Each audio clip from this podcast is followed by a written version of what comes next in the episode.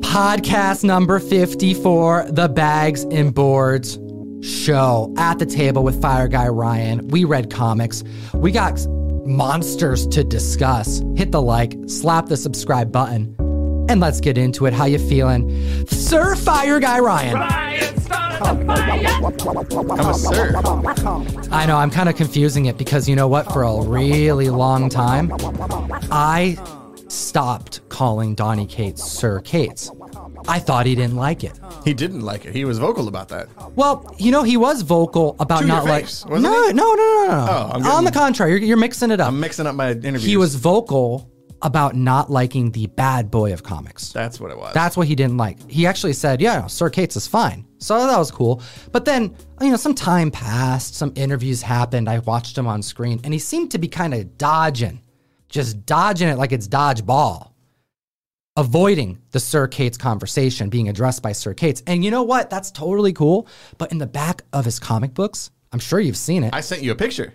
it happens often. Several people have called him Sir Cates in the letters. So in his own comics, if he, my my, this was, my thinking. It's probably because of us.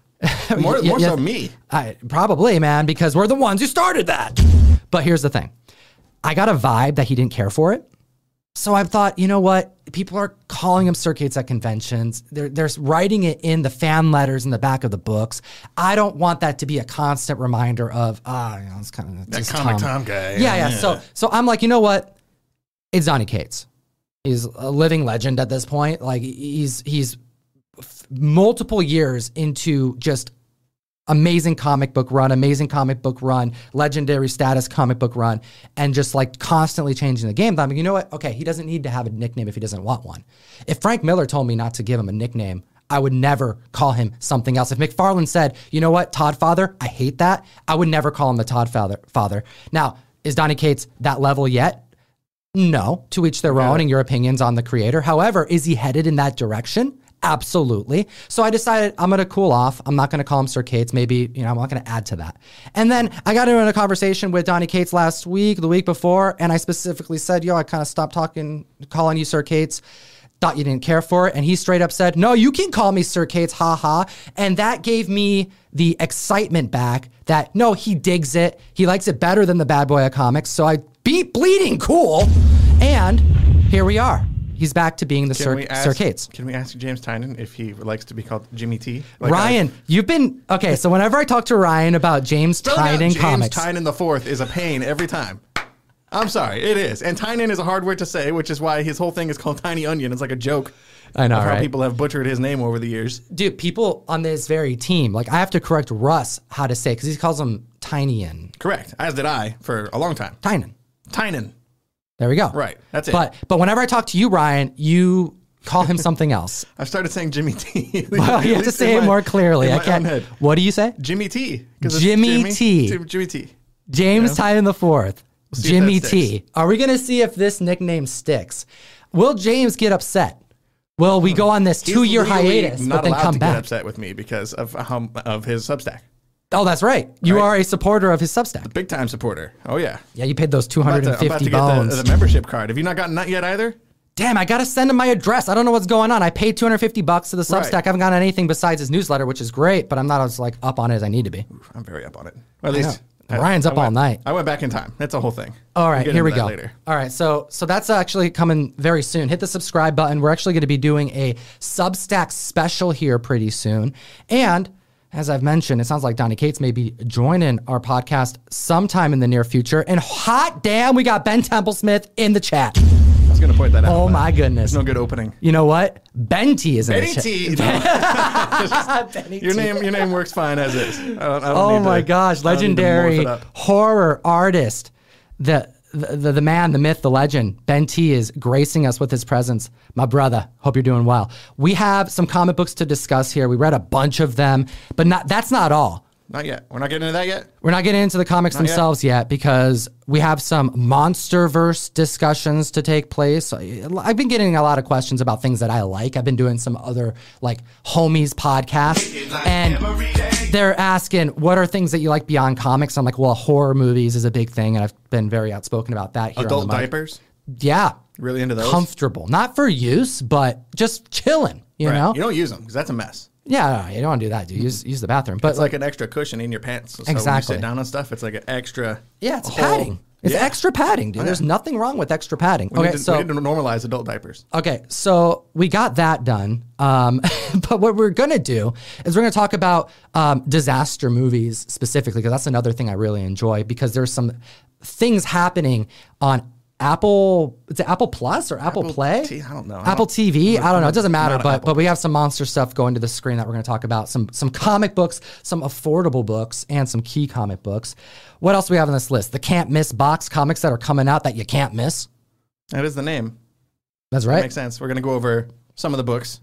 You know, Mignola's on there. in, in next month's can't miss box. That's right. Mill Geek Comics. Mill Geek Comics, but over, but also wherever you get your comic books. You know, That's like you, true. you go and pick up some damn good comics. We're talking about comics that we are going to send out in this package, but it should also serve as like a notice, like, hey, these are some of the books we think are going to be really cool that come out in March. And then I have to cover something that just went low key under the radar, possibly one of the biggest, rarest Spawn key comic surprises that was all uncovered by Key Collector, that was being talked about by no one, and it's huge. And the story is insane. Possibly some nefarious stuff going on. Maybe not. Likely not. But but we're gonna get into it here in a second. But how, you, Ryan, we didn't even plan on how we're gonna organize this. We, no, did everything else. We did it one time, and then we, we suck. Okay, what I'm going to do here is we are going to um, probably start out with this. Is what I'm thinking. Um, let's let's let's hit you with a, a comic book that's coming out here very soon. That's not it. No. Hold up. Hold up. That's a different video. That's a different video. There it is. All right. So I have a really cool trailer that I wanted to show the comic fan because this Wednesday you can pick up a comic book that has been in the making.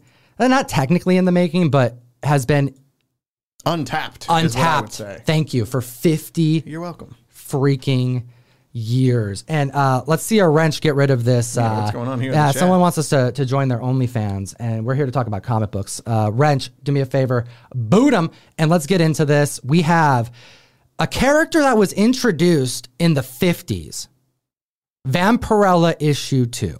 Her sister, Draculina. All right? Blonde, different, attitude, but no narratives to be found since then. Kind of weird. Right? Isn't that strange? I Like, think after 50 years, they'd be like searching for ideas and go back to, you know, Mm-hmm. go back to this. yeah, the amount of like retcons that happen and stuff in, in comics and new characters, etc. It's it's kind of strange to see. Um, let me see here. I wonder if if John is. I was hoping John was here. Can you do me a favor? Can you text John? Oh, yeah. Yeah, Am uh, I just- a wrench in your chat? You are actually. Maybe you you can actually help out with I'll that. do it live because I don't on have camera. the yeah I don't have the the the wrench abilities right now, but I want to uh, boot this person out of the chat. It's a bad one. Um, let's see here. But in the meantime, we are talking about Draculina. This week, we have a issue number one by um, Christopher Priest, who is the person who wrote the 50 years of Vampirella because Vampirella has been around for that long. There was like a milestone issue that was recently had. And this next week, we have the debut of Vampirella's sister. Let's uh, take a look at what's coming. Crisis averted, by the way. Thank you for that, Ryan. Oh, and they can hear us, by the way. The what? They can hear all of this commentary because we have no actual audio besides this groovy music in this trailer, but we have Draculina. And look at her, Ryan. Seems like this is right up your alley It does? because of the sex appeal. Oh, well. Draculina's sexy and they don't hold back on that.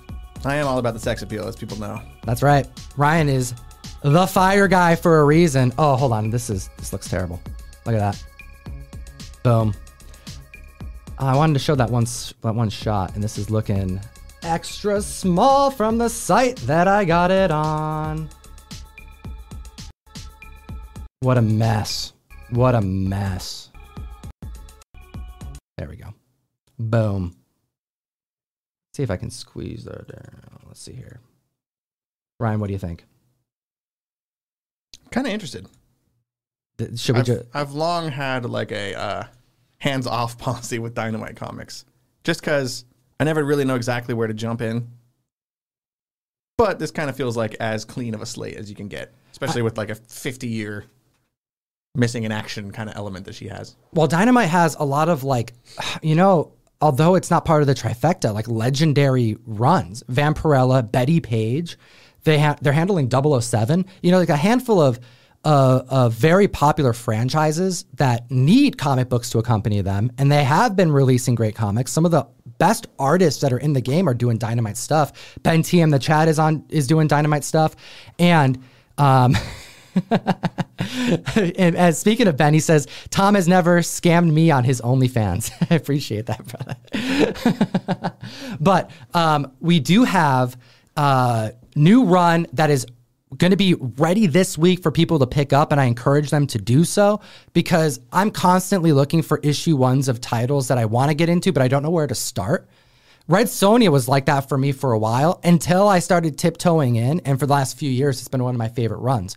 Shout out Mirka Andolfo's run, by the way. And Dynamite is on YouTube, by the way. So make sure to be following them on, um, follow their YouTube channel, see what they're up to. Keep up with Dynamite Comics. Nick Barrucci is one of the most active members of the community from like the publishing side um, as it pertains to like YouTube channels. He was just on Gem Mint's channel last week. It's your boy Gem Mint. Doing like a claim sale and stuff. Am I? We have something Draculina, right? Am I spilling the beans like prematurely by by saying something Draculina esque? Yeah. Um, we we may or may not have a Draculina something coming okay. soon by the artist that we have shouted out on this very podcast multiple times. Hot damn. Which artist would that be? Or are we spoiling stuff? What would you, Benny T? Oh, yeah. you, That's it. I'm gonna let um, you let you take that one and run with it and pretend I never never did that. Yo, do me a favor. Um, get make wrench this one too. That one too. Yep. All right. Let's get it rolling. Okay, so we have comic books to discuss. We have um, some news, but I want to get into the uh, last excuse me, the can't miss box over at Mill Geek Comics. This is a fun product that Russ put together kind of in effort to combat the difficulties of ordering comic books monthly, he's put together a box where the stuff that most members are going to be after or should be after, he's just going to be ordering them for you, putting it in a box, and sending it to those who subscribe. Now, we are recommending an LCS. This is not my shop. This is not Ryan's shop. However, Ryan works there. I do work there. And um, I'm a big supporter of my LCS. So this is a great opportunity for members who don't have an LCS or are looking for an alternative. But we always want to encourage members to go to their nearest comic shop and give them your business first. Give them a second try, a third try. Give them a shot. It's a tough business. Let them make a couple mistakes. We actually, I saw in the Mill Geek email the other day, one of our one of our Patreon supporters like sent an email and said like, "Hey, I found an LCS. I'm sorry, but I'm gonna have to cancel the the uh, on my Mill Geek on my Mill Geek subscriptions. And that's okay. That's when, when we replied to him. We're like, good, like thank you. This is this is the idea. Like we want to be there for people who don't have a shop. There but it is. If slash when you do find an LCS, please support your local shops. That's right. So right here, if you go to Mill Geek Comics Patreon, there are two options. One is just like your standard shop support, where it will get you access to a pull list that you can do your orders on. Ryan will become your pull list manager. And we also have the can't miss comics. That's 50 bucks a month. And what it's going to get you is whatever comics they're putting in the box that particular month, which is what we will talk about here, right here, right now. Right now. Uh, Some of them. Uh, some of them. We're still finalizing the list. That's right. We are finalizing the list, and you know what I didn't do, Ryan? Tom picked some. Russ picked some. I picked some. What didn't you do, Tom? Did you did you not get any of the information that we need for it? No, I didn't pull up any of the pictures of it. So I need you to stall here while I do stall. that. Stall. Stall, Ryan. How do you pick your comics, Ryan? What goes into that? Very, very careful perusal of the previous catalog. Perusal every single month. Oh yes. Oh, yes. What kind of stuff makes you stop? Perusing kind of implies a light read, but no. Careful perusing. A deep, deep, close, slow read. One that might work well for stalling for time, for example. Reading the whole catalog. And for me personally, anything that involves like demons or gods or spirits, magic, that's a no go. I, I'm, I skip a lot of books that have demons and gods. Which is interesting because one of the books that we're talking about today is filled with all of those things and more. I'm trying to avoid that because that's also how I missed out on one of the best books last year, The Many Deaths of Laila Starr. Oh yeah. Yeah, I missed out on that one because it's about uh, gods and resurrection and a whole bunch of supernatural stuff. Ram V, excellent book. I missed out on it because I'm a judgmental douche. Um, can you boot Redface again? Let's keep it rolling. The first book that we're going to tell you about is this one right here. We have Radio Spaceman. All right, this is pretty cool. Um, hold on one second while I bring this back. So I make sure I have my notes here. I do. Okay, so we have Radio Spaceman, Mike Mignola. This is hilarious. Okay, so first off, you have a ship that crashes and lands on a mysterious planet, and the surviving crew goes missing. And there's a mechanical hero, Radio Spaceman, that's called to investigate. There's more going on on this planet. He's gonna uncover mysteries, monsters, and he's gonna use a bunch of cool gadgets.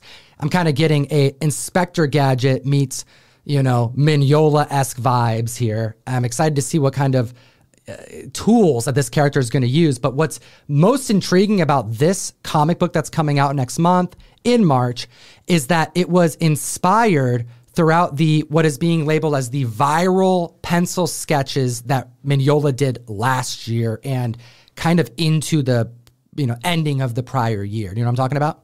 On his uh, was it Twitter, Instagram?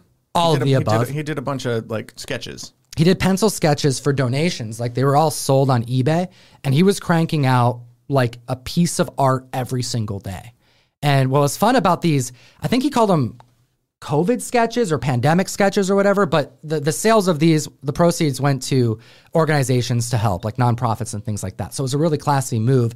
And Mignola started out by doing like just things that he wanted to draw and then he was taking requests. So it went from like, yeah, yeah, draw Hellboy and Abe Sapien and you know things like that. And then he's like, all right, draw. Someone says draw SpongeBob and Godzilla and, and King Kong. So he would draw sketches of those characters. They'd get auctioned off. And then it was like draw a monster robot with frog head. And then all of a sudden he's doing stuff like that. But then some of these creations were just him doing it off the cuff. And one of them was this particular character, Radio Spaceman. There's no like narratives to accompany this character outside of the one that's coming out in March, but it was because so many Mignola fans dug what he was doing that what ended up happening is they would riff on his own drawings. They would ink his pencils like themselves. They would then color his pencils eh, or color, color his drawings and, and make their own unique drawings. So the certain pieces of art would go further than others. And there was even a character called Zula, Queen of the Bat People. That was another character that has no narrative attached to her, just a cool drawing, a design. And it was so favored by the community that he did another one and he did another one. And then other individuals started doing their own Zulas. I went and got a Zula tattoo, kind of, you know, it was like my pandemic tattoo. And because it, it spoke to me. So this is one of those comics that spawned out of this Mignola verse that he just, you know, was going on a creative spree. So I think it's pretty cool. And this is one that people got to be getting. Um, written by Mike Mignola. We have Greg Hinkle um, doing the art, and we have a Mike Mignola cover, clearly. And what do we have next on this list, Ryan? Ooh, yes. Okay, so this is a Dark Horse comic book, and this was one that I think a lot of people missed, possibly because it was a Comixology exclusive. Now, I know of this specifically because this was one of the titles that came out alongside of Eris's comic book. Right, as part of the wave of Comixology exclusive, Comixology first That's right. digital books. So this right here has already come out Comixology. However, it is now being printed and will start out um, next month with issue number one. This comic book is called We have demons, And this it's is issue, issue one of three. By the classic collaborating team Scott Snyder and Greg Capullo. Hot Damn. That's right. Take a look at this. Boom. Um, we have demons, and you've actually read this, I did read issue one, but it's it's been a long time. yeah, but you, you, one thing you told me as someone who hasn't read Buffy, you're like, this is what I think Buffy was like. I've never seen Buffy before. Buffy the Vampire Slayer. Just terrible, Ryan. Damn it, I Ryan. know, I know. I'll, I'll get there someday. It's it's enjoyable. I know. I just haven't. Everyone loves it. Buffy, but what we do have is a a, a a a girl who realizes that there is more to life than what meets the eye. Demons, angels, supernatural things exist. I was talking about demons and supernatural things and gods and stuff. This is this is a perfect example of the book, the kind of book I wouldn't get, but because it was a free Comixology, uh, you know, original, and I have Comixology Unlimited, I gave this one a shot. Turned out to be pretty cool. There we go. Well, considering that creative team, I don't think there is much that they can do. They're eh, pretty much on the same route that anything James Tynion does is in my book. Like if James writes it, Jimmy T, if you would, I'm gonna read it. I'm gonna put it on my pull list. I don't care. I don't care what it's about. I'm gonna read it. Uh, Scott Snyder, Greg Capullo, same thing. They're a notch or two below for me. Scott Snyder is not my not my favorite these days. But I, I don't like- understand I it, did like man. this book. I don't understand why you're why you're not as as big on Snyder not as fair, I man. am. I love me some S- Scott Snyder, and he also has an amazing Substack that I recommend as well. But we'll get into it. Hit the subscribe button. The next one on this list is Captain Carter. This is something that I was hoping would be made after What If, and clearly Right. we're getting it. This is a uh, woman out of time narrative. This is a five issue miniseries written by Jamie McKelvie with art by Marika Cresta.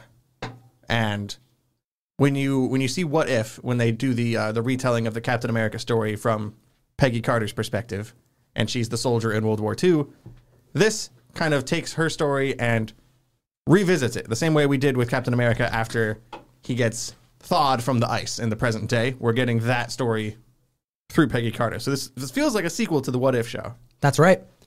Literally, in the synopsis is Peggy gets the super soldier serum and then gets frozen in ice and then awakens out of the ice. It's a five issue series, and I've always liked this this uh, character development that this that this character has. Like, there's a, a a lot of potential caps in the Marvel universe, but this is definitely one of my favorites. Yeah. I uh, almost didn't get this book because that episode of What If was not my favorite. You didn't like it? If only because it, it, Shuma was, Gorath? it was so much like the first Avenger, which is you know, like your favorite Captain America movie, as we previously previously discussed. amazing. I thought this one, this episode at least, was way too close to what we already saw, and it didn't it didn't branch out enough into something new enough for Hmm. me. But then as the show went on, it clearly did. This was just not one of my favorites. But I am getting this comic, and we're putting it in the can't miss box. Can't miss it. Okay, um, this one looks a lot of fun. All right, so the first off, we have a creative team here that. Oh, actually, mentioned Women Out of Time. Who's doing that? Oh, I did already. Oh, you did? McKelvie and Marika Cresta on the art. Oh, perfect, perfect. Okay, so Venom Lethal Protector is the next one here. And we are actually going to be sending members a particular version of this book because it looks amazing. We have the Bill S cover that's actually going to be going in the box. And I am We trying can, we to can see. show that. can right? we show yeah, that right yeah, here? Click that, and then it'll be nope. Next, go scroll down a bit. Uh, nope. Oh yeah, the, you gotta hit the variance button up at the top, the green one. Oh, Show variance. There you go. Oh, right there. go. Show Yep. And it's not there. Yeah, go down. Oh, it's that oh, one. Boom. Ooh, ooh. I can see it. Ryan, thank you. Okay, so take a look We're at this comic specifically fam. choosing this variant for everybody in the can't miss box because this is kind of a no brainer, at least from from Russ and I's perspective, and I think Tom would agree. This is the coolest cover out of all the options you have to order for this. That's right. March 23rd, we're getting Venom Lethal Protector and the creative team. David Michelinie That's right. with art by Ivan Fiorelli. And look at this, And this Bill is a S cover. Bill S variant cover that we are just we're you're getting that one. If you get the can't miss box, this is this is the cover that you want. All right. And what's going on in this one? This is, I believe, an old school symbiote story. That's right. So we're going back to like the original era of the symbiote, which for somebody like Tom, we might actually be getting into this later. Somebody might appreciate a uh, more traditional flavor of Venom story these days. Yeah, this is like the earliest days of Venom, which is why you actually are getting taken back there by David because he was the one who was largely part of the. Didn't know, he like originally? Wasn't he part of the Absolutely. original ASM team? Okay, I don't, I don't know much about that. Absolutely. So that's going in there. And we also have one last one. No, we have two more. Two more here. So AWA constantly making books that Ryan is like telling me I need to read. And then I read them and I'm going, hot damn, comics be good. AWA has Hit Me Number One coming out next month. And this one just seems like a classic, you know, robbery, you know, heist type of story. Yeah, what is it? This girl's like her job is she gets paid by the bruise. She like Yeah. a hitman or something. Yeah, yeah. She gets paid by the bruise. She kind of looks like Punchline without any Okay, makeup, you know. I can see that. I had not thought about just that. a little bit. But after she escapes, after you know, she escapes a situation with a bunch murder of and, and diamonds. flees. Yeah, flees with a bunch of money, with a, with a lot of money. A lot of nasty characters are kind of on her trail. So this story is about her just fleeing a life of organized crime. That's right. The uh, the comic is written by Christa Faust, who has written several other AWA books before, which I liked. She wrote uh, Bad Mother and the like the Western sci-fi book Redemption, which was pretty cool from AWA. This is also drawn by Priscilla Petraites, who uh, did the artwork for Chariot, Chariot. which we talked about on this channel before. Chariot's really great, and that actually gives me some optimism too, because that how great that art was in that run. It was a cool book. It had a it had a lot of uh, a lot of cool flavor, and they're also doing the same cover artist from Chariot too. This is this cover is done by Jeff Dekal, who's one of my uh, recent favorite cover artists. All right, and then this last one by Batman artist. He's also doing Flash, isn't he? Like he's dude. Joshua Williamson is doing a He's writing ton of stuff over at DC. Um, we have a run that is being solicited as a that, that will have major impact on the DC universe.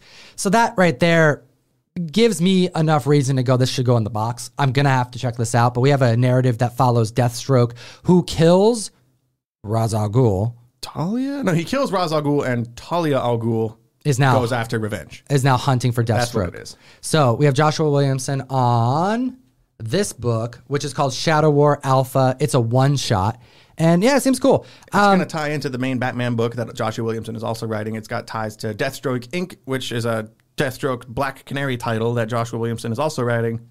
So it feels like it's going to, it's like a mini event, but it's much more contained, which I'm a big fan of. Contained events. dude, I'm not as. Thing is with this is like Deathstroke. I'm kind of meh about. Oh, me, big, yeah, big and time. and Ra's al Ghul and Talia are some of my least favorite. Russ picked this one. Yeah, yeah. Just going to throw that out there. Yeah. Well, I mean, I I, I went on this one. I, I chatted with Russ about this, and I'm like, yo, this one should go in there. It for makes sure. sense. I just wouldn't have chosen it. Yeah, absolutely. All right. So, um, if you want to get these comics and more, because the box is always evolving, comics be changing schedules, There's going to be a trade delayed. that goes in here too. We're just still trying to iron out exactly which trade we want to throw in here. And there's going to be four or five additional comics that we have not quite decided on yet, but we've still got till the end of the month to figure that out. We're probably going to come back on our next show Do the or rest. even the next show sometime and, and do, yeah, do the rest of the books that are going in this box. So you're not just going to be getting these ones; you're going to get some other ones too. Um, visit Mill Geek Comics Patreon. Grab yourself a can't miss box if you are just tired of missing out on books that you just want to make sure is in your pull list. All right, moving on. All right, I want to I want to chat about. Oh my gosh, we have so much to chat about. I love it. All right, It's a good problem to have. it's not a bad problem because we read some damn good comic books this week. We did. We did. We got a good. Uh, we got a good set here. Um, I want to talk about actually before we do that, let's talk about Godzilla. Let's do it. Let's do it. Okay. So we have um, a multiverse that is beginning to expand. I personally love horror movies, and then I also like disaster movies. You know, Day After Tomorrow, Cloverfield. If it's got a kaiju, I'm down. If it says like a huge monster, I'm to watch it. And the thing that I like about these movies is that they're anytime movies for me. Even if they're bad, there's some redeeming factor. And it's like really what I like to say about comics and horror movies. My favorite things are ones that I can enjoy over and over again. And sometimes I like a movie and I just want to watch it once. I never want to watch it again. However, I've seen Dune like five times. The new one. The new one, yeah. I haven't watched that And yet. it's really damn good. And it's got giant worms. What's up? Same with Butch.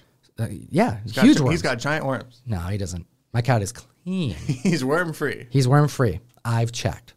All right, but no, but what we do have is a bunch of growth happening in the in, in the Godzilla multiverse. And what's cool is it multiverse? The the god the monster verse Sure. rather. There's a word for it. Um, but what's more important about this is that this is an example of other things that are happening because Godzilla is a mu- movie franchise. There's been a bunch of them, right?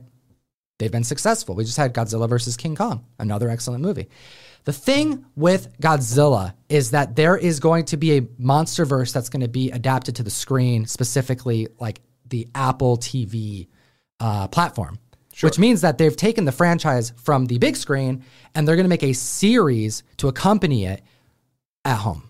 And this right here is an example of what Disney did with Marvel, what Disney did with Star Wars. And we're now seeing this happen with other franchises. And the kaiju monster verse that is about to expand has got me excited, but I think that's also a it's it's bigger than this. You know, this is just going to be the first of many that I foresee happening because these studios don't have to put all their eggs in one basket, right?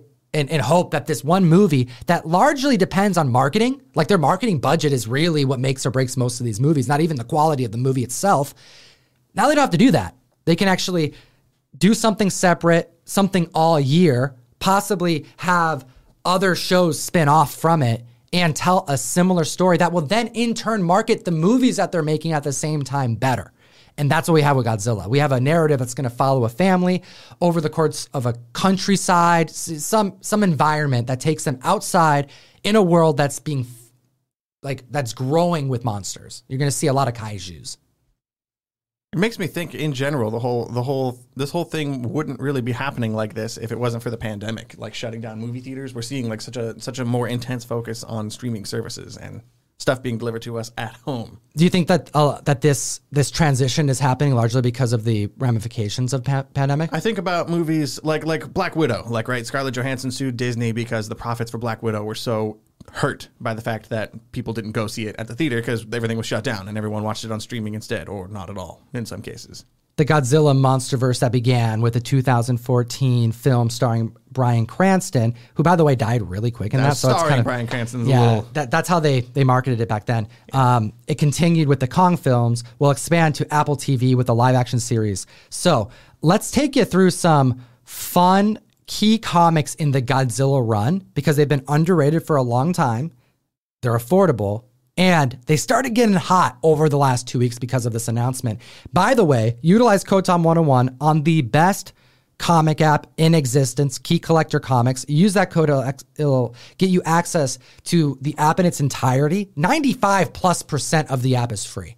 You can dive deep, learn about comics, catalog your comic books, check out key issues, keep up on the market. However, that last like 5% is really what gives you an edge when you are doing your comic hunting, you're buying, you're selling, you're collecting, you're trading, right? And one advantage that you get from having a subscription, which I believe is like two bucks a month or 20 bucks a I- year. I'm I'm paying two bucks a month, and every time it comes out of my account, I'm just like, oh yeah, that's that's a thing I'm subscribed to, but it's two dollars, so it's like, eh, whatever. but I feel like I should get one for free. You know, you should. I, Right? I'm Why is- surprised that you don't have it for free, am Ryan. for? You know, we're an affiliate, Ryan. Exactly. Nick, where are you at? No, but, we, it's two dollars, so it's like, who cares? It doesn't matter. So for two bucks though, one of the things that you get is access to key alerts, and this is a key alert. This is what it looks like on the screen. Um, you get notified that hey, something's happening. That's why there's an alert right here, and the MonsterVerse is expanding. Thus, take a look at some comic books. All right, so first one I want to show the community is this Life with Archie. So this is issue number 41. And on the inside of this, for the first time in the 60s, we have a 12 center. This is Silver Age. We have the first time drawn in Nice. comic style Godzilla, and it also features Mothra as well. Cool. Classic character, rather, classic monster um, in the Godzilla universe. So take a look at this $80 highs. You can get the first appearance of Godzilla, although he's unnamed, it's clearly him, um, in a comic book that was inspired by Godzilla versus the Thing in 1964, battling Mothra. Mothra. So let's keep it rolling here because we have the Marvel Classic issue number one. This is the book that spiked recently on the trending list with Russ Bright uh, or Overstreet Price Guide Advisor. This one shot up on the list because this is really everyone's go to. You know, if, if, if Godzilla's, if something's happening in the Godzilla verse, we got to get Godzilla 1 through Marvel. And clearly it's because this is his first solo series. It's a Marvel title, King of the Monsters, etc. I've got a Reptar shirt that homages this exact cover too. Should Absolutely. have worn that today. And keep in mind too, this is like the third or fourth time that we've had um, Godzilla spike in the community, and it started with the anime Godzilla back in October 2020. It kept going with the live action adaptation, and you know that that would be like on the screen, Kong and things like that. And then we have this new Apple TV announcement that brought this book right back up it floats between 40 and 80 dollars constantly and there's not you can't say that about every key comic book That still seems really low for something this, you know, sought after and I would say important. right Especially in the Marvel universe. Like I learned a lot prepping for this segment, but I didn't realize Godzilla in the Marvel universe crossed over with Marvel characters. there we go so issue number two This one's cool. I had to bring it on the screen here because this one is under 20 bucks. Features Godzilla taking out the Space Needle. That's right. Godzilla is literally in Seattle It's under siege. home. Dude, we're like 40 minutes away from the damn Space we Needle. We could watch this happen. Ryan, how often do you visit the Space Needle? Because whenever whenever I have someone come up here, they're like, oh, we got to go to Seattle and hit all the spots, right? And they're Eh. talking Pike Place, we're talking the Space Needle, Pike Place is cool. EMP, you know, there, there's a lot of really fun places. How often? Space Needle's a little over over How many times have you gone to the Space Needle? twice. I think I've gone three times, and each time it was like I was with other people. Yeah. They're like, "Oh, we want to go." I'm like, "All right, I guess we're going up there." Yep. You know? I've eaten in the restaurant two times. One of, one of which I was like the two year old kid or something. I don't remember it. Right. But the second time it was a date, and it was just like you're paying a lot for the experience. Food's fine. It's the expensive. Um, one cool thing about the Space Needle, a lot of people don't know, is that it actually rotates It does. it, it used to be a ride. The Seattle Fair back in the what was it, 60s. 60s, I think. It was a ride that they then like reinforced and made into a monument in Seattle. But the the the tip of the Space Needle, if you sit at like one of the the dinner tables or Oh, whatever, because it's a restaurant up there, it rotates and within like a certain we were know, there it's like for an hour or we something. were there for over an hour, and I think it Full it ro- rotation? it rotated a little more than one time while we were there. So it's not like it's wee, it's not like a Yeah. merry-go-round or anything, but it does it does spin very slowly. Is that what you say when you go on a merry-go-round? you know? like a like a drunk college girl? There we go. So we got Godzilla 2 um, featuring the Space Needle. What's up? Let's keep it rolling. Um, again, as I said, under 20 bucks. And who did the cover? I can never pronounce his name, man. Or Trimpe? Sure, Yeah, there you go. Um, we have before my time. Godzilla issue 2, Space Needle cover, uh, very affordable. Now, there are two other books from the Godzilla run that I want to highlight here. We have Godzilla 23 and 24. 23 has the Avengers on the cover because, yes, this is Avengers versus Godzilla. This is one of the more expensive keys of the Godzilla run, but it doesn't stop there because it's a two parter where they get the Fantastic Four, Spider Man, and S.H.I.E.L.D. to get involved with the takedown of this mammoth. That would have been so cool to see on screen. Like if they if they could made this a movie instead just of went- like Ultron. They just go all out. Avengers versus Godzilla. That'd be oh, that'd be fun. Like how cool this cover is, though, Yeah. right? See, I didn't know this was a thing. I didn't know they do I thought Godzilla was just its own kind of standalone thing, like Star Wars. It'd be like Darth Vader versus the Avengers. Like, Not not any of the Marvel books, like the Marvel comics, especially when they were trying to gain hype. I mean, we're talking 20 issues in here. This is likely when sales weren't at their best. How what, how do you get these comics to spike a little bit and get interested? put Wolverine in it. Uh, specifically Thor, you know, and Iron Man and, and Vision, characters that you would have bought otherwise, but now they're on a different comic. I'll jump in, I'll see, you know, I, I want to check them out. I want to see what it's like them battling a kaiju. Like, okay, that's kind of cool. Um, but here's this is where it actually gets pretty fun. So, in a comic book, Monster Madness number two in 1973, this is OG. Okay, this is an old comic book, 73, right? On the inside of this book, there are panels of Godzilla versus King Kong. Now, this is a major moment in cinema, major moment for both characters. However, this right here is a. It also has Stan Lee on the interior, right? But the pictures are actually stills from the movie. So, although this is a comic that features Godzilla versus King, King Kong on the interior, it is literally pictures. It's not drawn comic art. So, that means the key significance is still yet to have been released yet. By the way, Monster Madness goes for 10 bucks. However, we do have another comic book for you to look at. Caliber. That's right, Caliber. You know him from debuting a ton of independent comic books. They were more mature. The Crow, for example. Negative Burn. This comic book Issue number 30 actually showcases both of the characters on the interior. And this one right here is the first published King Kong versus Godzilla battle that is not a photograph. So this is a $7 book that no one knows. And it's these types of random keys that I love. Because this is the kind of thing that someone's going to try to secure a near mint and you can get it for under $10. Get it graded and you'll have like one of the very few ones out there. Right, and who would think that this would be in here? Like, I look at this book and think it's some kind of robot lady getting a you know a perm at a hair salon. like, I don't think this has anything to do with There Godzilla. it is. That's how it goes, man. That's how it goes. Comic fam, hit that like, slap the subscribe button. The Godzilla versus expanding. And I like to think, I'm you still know, not going to get Apple TV. I don't have Apple TV, but I'm Right. Nate Johnson told me I should get it. Everyone's all about They Ted made it? Lasso, Ted Lasso, John. But I, I, I don't want to watch that. I don't want to watch. I don't, I don't know. I'm, I'm not an Apple person. Well, I may have to grab it because I'm a big Godzilla fan, and that's how they get you in, man. They give you the, the franchise someday. you want. Dude, I have Peacock because I wanted to watch The Office. Yeah. But now I love Peacock. There's a lot of great shows on there. Parks and Rec is on Peacock now. Okay. That's how it goes, my brother. Seen it twice. I'm good. Same with The Office. I don't need to watch that again. Oh my gosh. Because it's trash. Okay, here we go. Let's keep it rolling. Um, we have comic books to discuss. We read a bunch of stuff this week, man.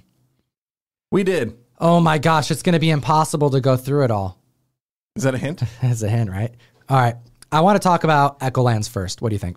I'm down. Is that cool? I'm down with whatever we do first. I like. We re- have- I like reading all these. Okay, comic fam, hit the like, stop the subscribe. We read comics. Um, we read a bunch of them, and then we come to the mic and chat with you about it. So this next comic book, I wrote a note about these narratives. Something something spicy for the mic. I'm trying to like, what's the theme of our conversation? Because we don't always go too deep into the comics because we don't want to spoil it. Right. But we also want to talk positively about the work when we can. Uh, we kind of focus in on the good a lot on these on these shows. This right here, I think we've possibly found something that could be looked at as worse than digital comics. Okay. Can you can you help me out here? What what, I what was, am I just saying? about, I was just about to ask you to help me out here. Because do you- I, I love digital comics. So, Okay. okay. First off, I don't I don't mind digital comics, but there is a narrative in the community. Sure. There is conversations about Nobody digital. digital. Yeah, it's always floppies versus digital, right? Sure. And I'm over here going, I like reading graphics, so like it's okay. Like omnis are that's that's my favorite way to consume. But Same. I love floppies. I don't mind reading digital comics. And Can we not call them floppies? Is that a thing? is that weird? Can we just stop? The word just makes me associate with other things It just kind of give me, you know, gives it gives it does it make you feel floppies. It just sounds like a dead what's fish. A, dead fish? you know, just flopping around like. You Right. know, plus, it implies you're not really taking care of the book if you're if it's floppy. If it's floppy, waving okay, it what's a better way to I say it then? Single issues. It's a pain. It's I a want one syllables.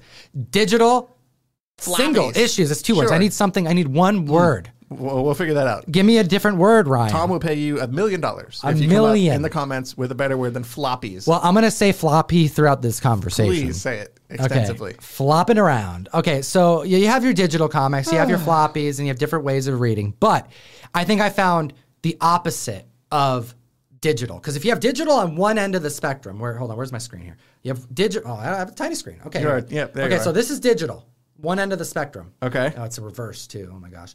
So digital's over here. A lot of people believe that floppies are over here. Sure. Single comics for Ryan. Thank you. Okay. But I think I found something that's even further back from floppies, from single issues. Landscape comic books. Are landscape comic books the antagonist to digital comics? And I think that is the case.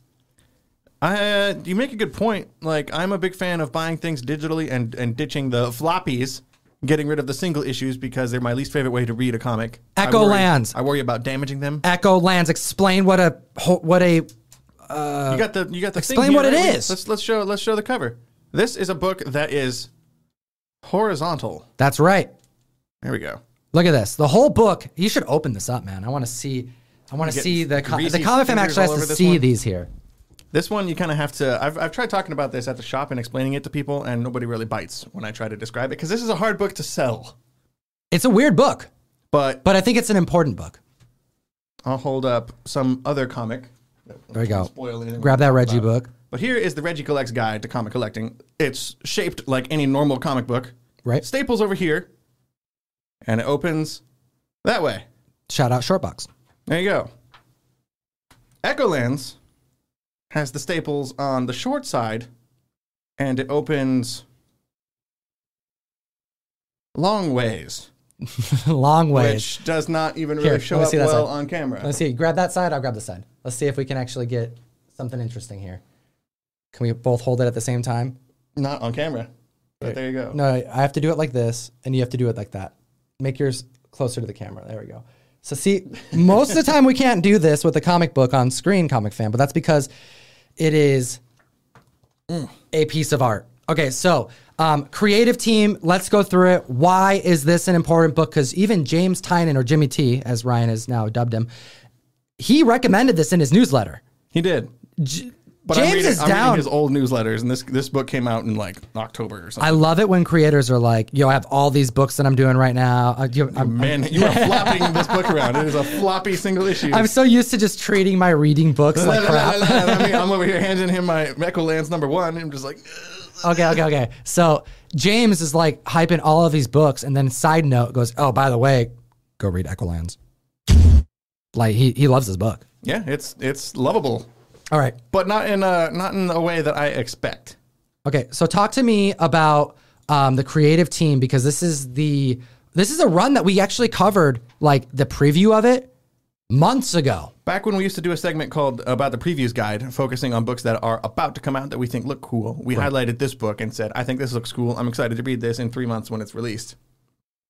Um, this is written by J.H. Williams and W. Haden Blackman. They are co-writers, and J.H. Williams the third does the artwork as well as co-writes. And hot damn does he do the artwork. This thing must take him eons to create because this is essentially double page spreads the entire issue. Yeah, they really lean heavily into the uh, landscape format with this book. All right, so we have this um, amazing creative team. Dave freaking Stewart on the colors. Dude goes on a coloring spree in this comic. It is it's outstanding. But as far as narrative goes, not really my thing personally. I, I don't disagree. It's kind of a confusing story, it is man. very confusing, and I think they want it to be. I think it's supposed to not make much sense, especially right at the right out the gate. but this is what you're hit with. It's This so is the much. first thing you see with the second you turn past the credits. This is this is the image you are you are greeted with. this is page one, comic fam. Right away, you are you are just kind of thrown in the deep end, and you realize like I'm getting into something here. This is this might be a mistake. I should probably close this book and leave. yeah, what's going on here? Like it's it's it's kind of hard to follow, but damn, it is. It, it's captivating. You can see even in. Can you zoom in a little bit? You can see even in the top left here an example of the different artwork styles. The uh, this is like a flashback to our main character Hope Red Hood, and you can see the fairy tale world that she kind of comes from. That cottage in the background and the tree in the forest that looks exactly like like a Snow White, like a cartoon, like a Right. It's got this Disney sort of feel to it. Excellent use of mixed media. Right. This page is confusing because it is it is it is simultaneously a flashback and a flash forward, showing what will happen. I believe at the end of the story, or maybe at the end of the story arc. I'm not sure exactly. We still have not gotten to this point in the story, but this is a flashback and a flash forward, and then you turn the page and it gets into the, this wacky Yeah. present day stuff, which is a trip. Dude, this comic book is worth reading just for the art, and I seldomly say that. Right. Same. You know, like typically if the if the narrative is something that I'm just not digging, I'm not vibing with it, then holy smokes. Then we have th- this is the opposite. Like I don't necessarily care what's going on that much. And really it's it's not my favorite thing. It's fantasy meets sci-fi. There is a, I think that's kind of the point. There is a serious mashup of genres happening, and you can even see it right here on the far left on this panel. There's like, like we were saying before with the fairy tale stuff. This is a, it appears to be like a mishmash of a bunch of different types of stories. Like you can see this black and white zombie and Frank or vampire and Frankenstein looking characters down here. There is a very cartoony guy right there over Frankenstein's shoulder. There's some realistic looking shopkeeper over here on the left. There's a kaiju looking monster, and this is clearly all taking place all taking place in the actual wharf of San Francisco, which is a a real place. So there's like all kinds of. I don't know, it's, it's- this is just a. You can spend like minutes and minutes and minutes and minutes just staring at each each page. It actually feels rather short, but the amount of time you have to spend on each individual two-page spread, Right. it makes up for that. And as long as throughout it you're able to kind of figure out where they're trying to take you sequentially, you get lost in it like a standard comic book. However, digitally, this, would is- be near impossible. It's near impossible even to show right here as we're Yeah, talking about. yeah, it. You like- have to like- zoom in and look and move the camera around and like when you have this in a physical comic book, you can you can hold it open and read it pretty clearly. But digital reading of this is going to be a nightmare, and I I don't look forward to it. but the art itself is it's just stunning. It's spectacular, and it's something that I feel like this is a comic that needs to be on your pull list just because it's a special moment in comic books. Like this is something that is so different, and it feels so different, and the experience is different that y- you got to give it your time. I've tried explaining it to people, and and I, whenever I mention that it's sideways, most people go, "Oh, like the '90s." And I don't know what that means because this is the first time I've seen a comic book tell sideways stories, but I've never Probably I like Calvin and Hobbes kind of thing, you know? It's got that same format, but Calvin and Hobbes never, no, never leaned into like two page spreads like this to fully utilize the the length of the of the panels here. Yeah, we have some really cool character designs and overall just in general different characters altogether. You know, you mentioned it, you know, we have some cartoony characters, we have mixed media where it looks like photorealism's getting you know taken over, but we have like monsters and elves and werewolves and wizards and vampires. And then kaijus there's a actually let me let me bring it back up. I wonder if I got the Jack Kirby-esque page in here. I here. hope so because yeah, there's there's Yeah, look at this. guy is Then clear- also you have like what Icarus, like this is straight up Kirby right here. Super Kirby, but then even directly over his shoulder, you got this like, like Wrightson. werewolf looking guy. Yeah, it's two classic art styles in comic books, but side by side, and they shouldn't go together, but they do, and that's part of the the trippy fun of this comic.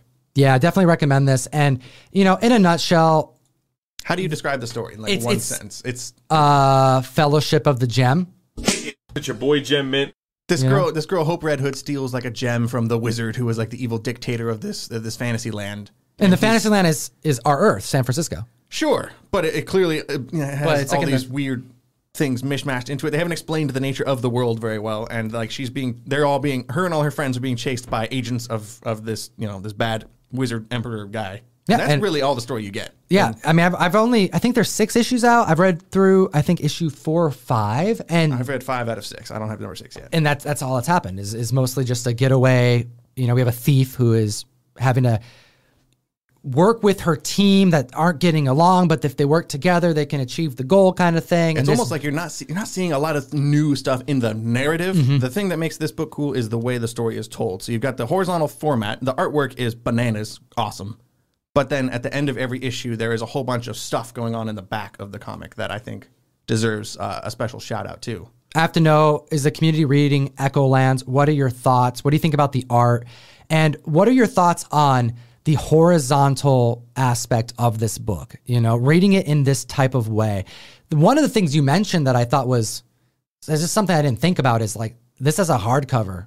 Can't I do not like that It's style. not gonna sit on a. Sh- it's gonna be hanging off a shelf, like very awkwardly. But you know what? This you don't go into making this type of project happen if you cared about something like that. You know, if you cared about how it's going to look like on your phone. You know, the reason I mean? I don't have 300 in a hardcover because that also hangs. That it's- sticks it's, out. not a horizontal book like this, but it's shaped so It's shaped awkwardly, weird. and I, I, I have that on on Comixology, unfortunately. All right, going on to another comic book. Hit the like, slap the subscribe button, comic fam. We're talking comic books that we be reading, and uh, This Bruce. Wayne is dead. Yeah, Batman's dead. Kind of, not really, but we have a new Batman. We have I Am Batman issue number one. And it feels like a long time coming.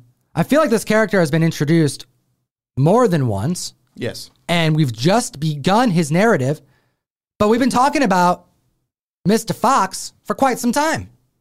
yeah. That's one of the reasons I don't think this book has caught on uh, like it should, like it should have by now. There have been multiple starting points for this character and this world, and unfortunately, this current I Am Batman series is not really the best. Eh, it isn't. It isn't the best place to jump onto this character and this and this storyline. So right out the gate, it's a little more confusing and not new reader friendly as it should be. Correct. You know, some why don't we take it back a couple steps because how did we even get here? Because I don't think that this is the intention. I thought this was supposed to be our new Batman, like officially, and it doesn't seem like that's the direction that they're going. To really explain this book, you got to rewind and look at Let's go back to 5G. the, the 5G. Let's talk about that. Okay. That was a publishing an entire an entire DC project that they were working on behind the scenes over at DC to kind of like stop everything, kind of new 52 style and restart at least the main characters in the DC universe, Batman, Superman, Wonder Woman, restart them with new people. Not Bruce Wayne, not Diana, not Clark Kent. New characters as these heroes. Completely fresh, new takes. A lot of people that weren't they weren't digging it. They're like, ah, again DC, but you know, people at play were like, no, let's do this. I believe even James Tynion Mm-hmm. was mentioning about how during his run of writing that he was being told that what he does doesn't really matter because they're going to plan on redoing everything anyways. That was that was what they told him. Yeah, while he was while he was writing his Batman run, like you do what you want, but we're gonna you know none of this is really gonna matter. So we had characters like uh, New Wonder Woman, Yara Flores. Yara Flor. Yeah, these these characters were were introduced, and then when 5G kind of fell apart, it's like they took these elements and kind of repurposed them for future state, which is kind of what 5G morphed into. It mm-hmm. was last Feb- it was like a year ago at this point. Yeah, last February when the whole all DC Comics went on pause and told future state stories. They didn't go that far into the future, did they? In retrospect, no. It was like we saw a lot of the future state stuff happen in the main Batman story like several months later. So it wasn't really it wasn't like Batman Beyond future state. Right. Like it was very, very near future. So then now we have a new Batman, and clearly intentions were different because those who were at DC are no longer working there who are going to do this 5G decision. Sure. But they retained some of the characters, gave them their own narratives, and now we have a new Batman. Correct. And you can kind of see like there is a new Superman, right? Jonathan Kent is mm-hmm. now Super Superman, which is a really good comic. We should talk about that soon. Fantastic. Yeah, we should do that one too. Uh, Yara Flor was Wonder Girl for a while. That series just got canceled this last month, actually, with seven issues. I'm hoping she sticks around because she was a really cool character. But then we also have Jace Fox as the next Batman, which is one of the one of the future state books. yeah, Lucius Fox's son. Correct, his younger son. And there have been several like you have the next Batman, which is a four issue future state series. And then after that there was a four issue series called Next Batman Second Son. And then that led into I Am Batman. So we've gotten like a handful of narratives about this character without him really going all in yet. Right. This is the first ongoing. Right. So it's like the uh, I don't want to say it's the best jumping on point because I do think to really fully understand this, you at least need to go back and read Next Batman Second Son, if not the future state stories. But it's overly complicated, which is one of the reasons I don't like superhero comics as There much. Yeah, they kind of they're most definitely complicated up until this run, which is actually pretty simple. And I think that's part of why this is a really cool book. I really, I enjoy really like this run because it strips down. it- he directly addresses a lot of the problems that Batman had when he was still in charge, and how Batman wasted a lot of his time from Jace Fox's perspective. Batman, Bruce Wayne, wasted time fighting big villains and running around on the rooftops and ignoring the people on the street who were really suffering. Right. We have uh oh, who's writing this? This is written by John Ridley. Yeah, John Ridley, of course. They And always advertise him as Academy Award winning writer John Ridley. so the thing with this one that I was a little uh disappointed with was that we have um Olivia Coipel. Is that how you Yes. say his name? I always mess that name. He's up. done a variant for us, hasn't he? We, Am I- we, yeah, we did. We did a Spider Woman variant. Okay. Yeah. Yeah. Coipel, he's French. Yeah, a he's French. Olivier Coipel. Coipel. I'm saying that probably So- wrong, but whatever. So He's this cool. issue one, I was so hyped Right. because Comic Fam, look at this Batman. He's sleek. He he just he draws Batman so damn. he draws well. the city really well too. I, I the lighting, specifically- yeah. everything. Look at this. Oof. It's it's a gorgeous comic. Got to zoom in a little bit on something. But here's the thing, man. The, every other issue is a different artist, and I am not a fan of that. and that's the problem with this book. This run so far, it started with I Am Batman issue zero, which is relatively soon after Future State. Which, by the way, has some of the worst art in it of all the issues. Number zero, yeah, Yeah. unfortunately, That's not my favorite. It looked undone. It looked like it wasn't finished. right, a little undercooked. And then it goes into Olivia Coipel doing issue one here, And you look at this Batman. It's a great design. Hot damn. That's what I'm talking about. He's got a um, he's got a face mask covering the, the mouth of his of his visor, so it serves a dual purpose. So you can't really tell this is a different Batman under here because he is a different skin color, but also this is after a poison gas attack on Arkham Asylum that killed all the inmates, most of the doctors. So people in the city are kind of all wearing masks, which is a interesting commentary on the real world. Correct.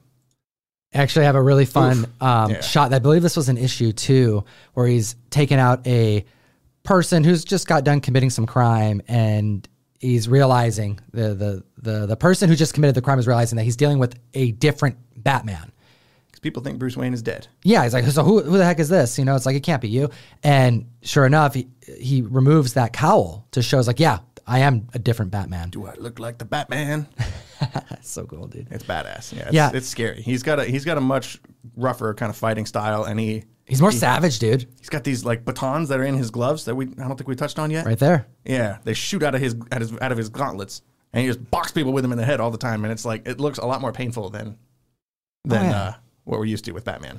Well, he beats people down. And there's a couple differences that I wanted to point out um, that this Batman did in the first few issues that made me really enjoy this, which is why I'm going to keep on reading it.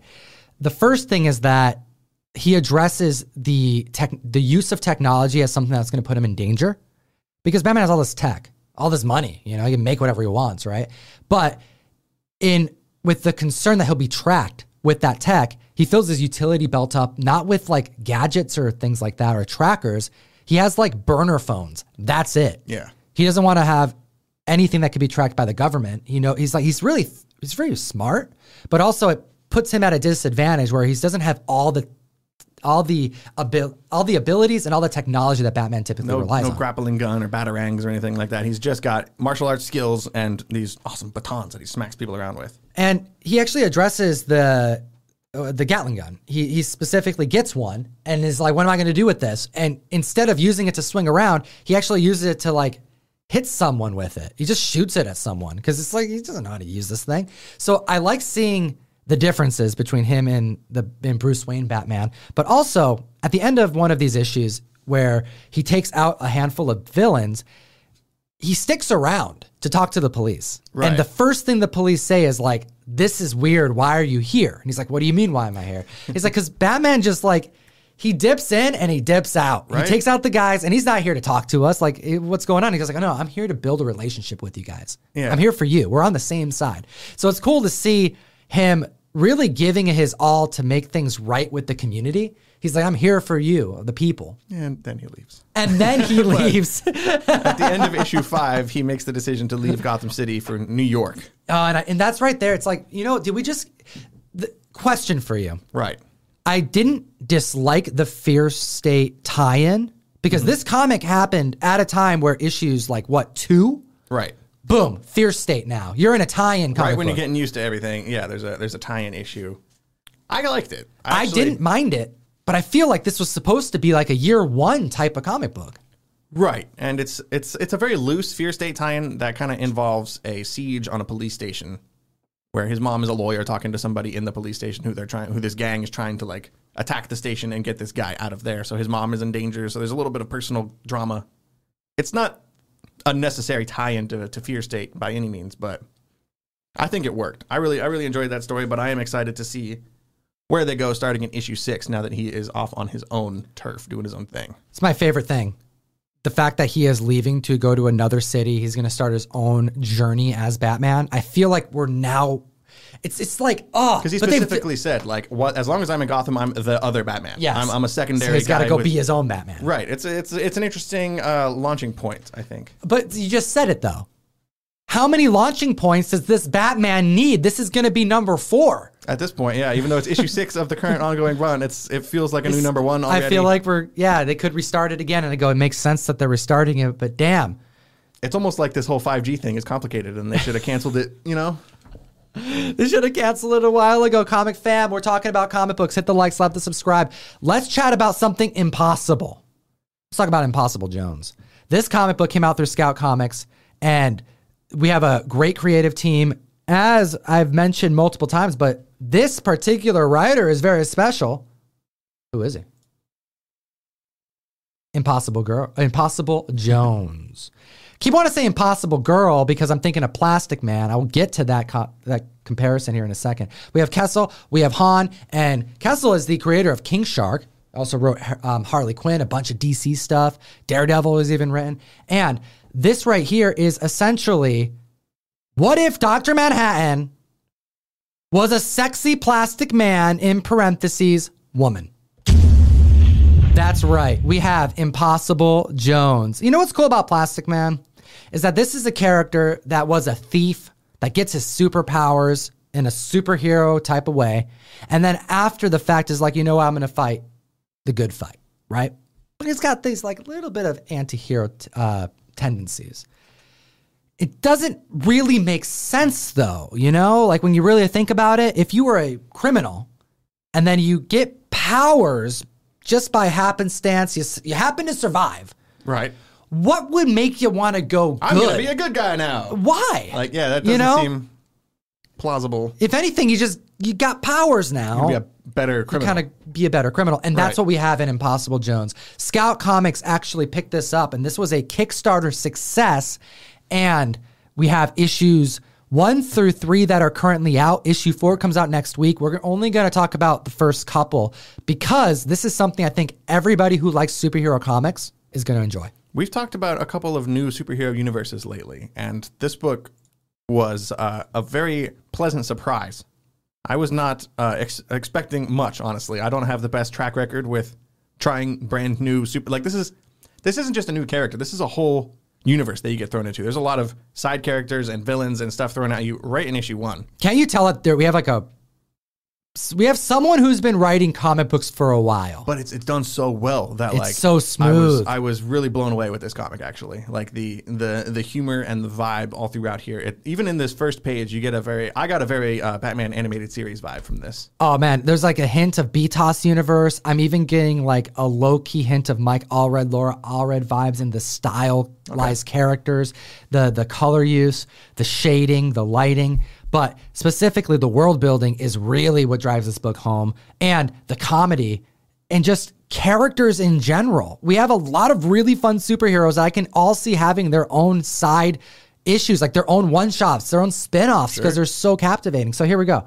We have Impossible Jones, And this villain here is named Holly Days. Holly Days, right Like, uh, there. she gives me Harley Quinn vibes for sure. And once you mentioned, you told me that this was a writer who has also worked on Harley Quinn before. That like Yeah. kind of made a whole bunch of these pieces click into place for me. This this feels very very similar to a to a zany kind of Harley esque personality. he actually said that he wanted to draw, or excuse me, he wanted to write a superhero who was a mix between Harley Quinn and Plastic Man. Oh, oh So, okay. so there we go. There you go. But specifically, he didn't want to make her too Harley Quinn, so she, so he made Holiday Holidays Right. It's kind of like the more of this first Harley issue. Quinn. Yeah.